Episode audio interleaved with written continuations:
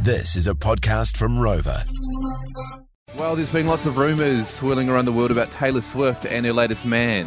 How does she have time for a man? She's in the middle of the world's first ever billion dollar tour. Yeah, well, Yeah. she's on a break at the moment until November. Oh, and then she starts on Oh. us down under. Yeah. Good time to do it. Good time to do it. So- well, she can get a man down under as well, but who's she got currently? Who, who is she seeing? So she's got a guy called Travis Kelsey on the go. He's an NFL player, plays for Okay. Kansas City.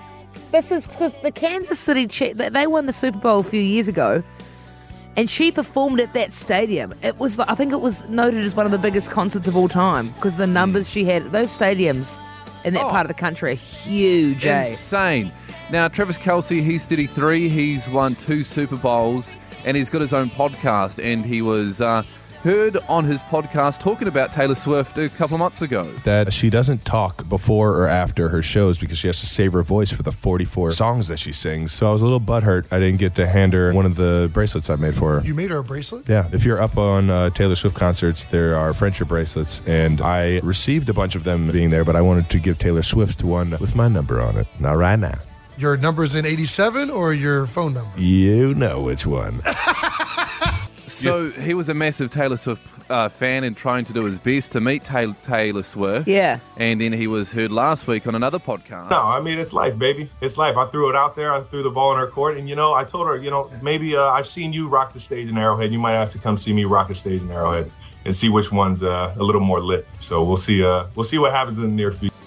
I've got so many friends who have manifested who they end up being with.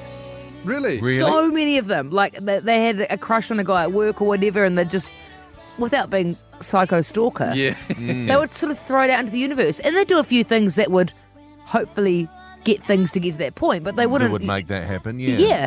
And so it sounds like that's what he's done. yeah. Oh, Trevi boy. Yeah, so uh, after that game, you know, they were seen driving away in a convertible car together, Mm. Wow. driving into the sunset. I don't know. I don't know, guys. I don't feel like he's right for her. Why not? I'm not happy about it. It's just something about his voice, something about the vibe.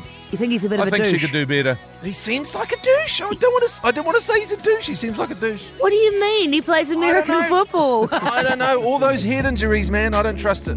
and also weird to me still that the Kansas City Chiefs are not in Kansas; they're in Missouri. They're Yeah. just Well, there you something go. else, honestly. There's something else. So he's a liar as well. Oh.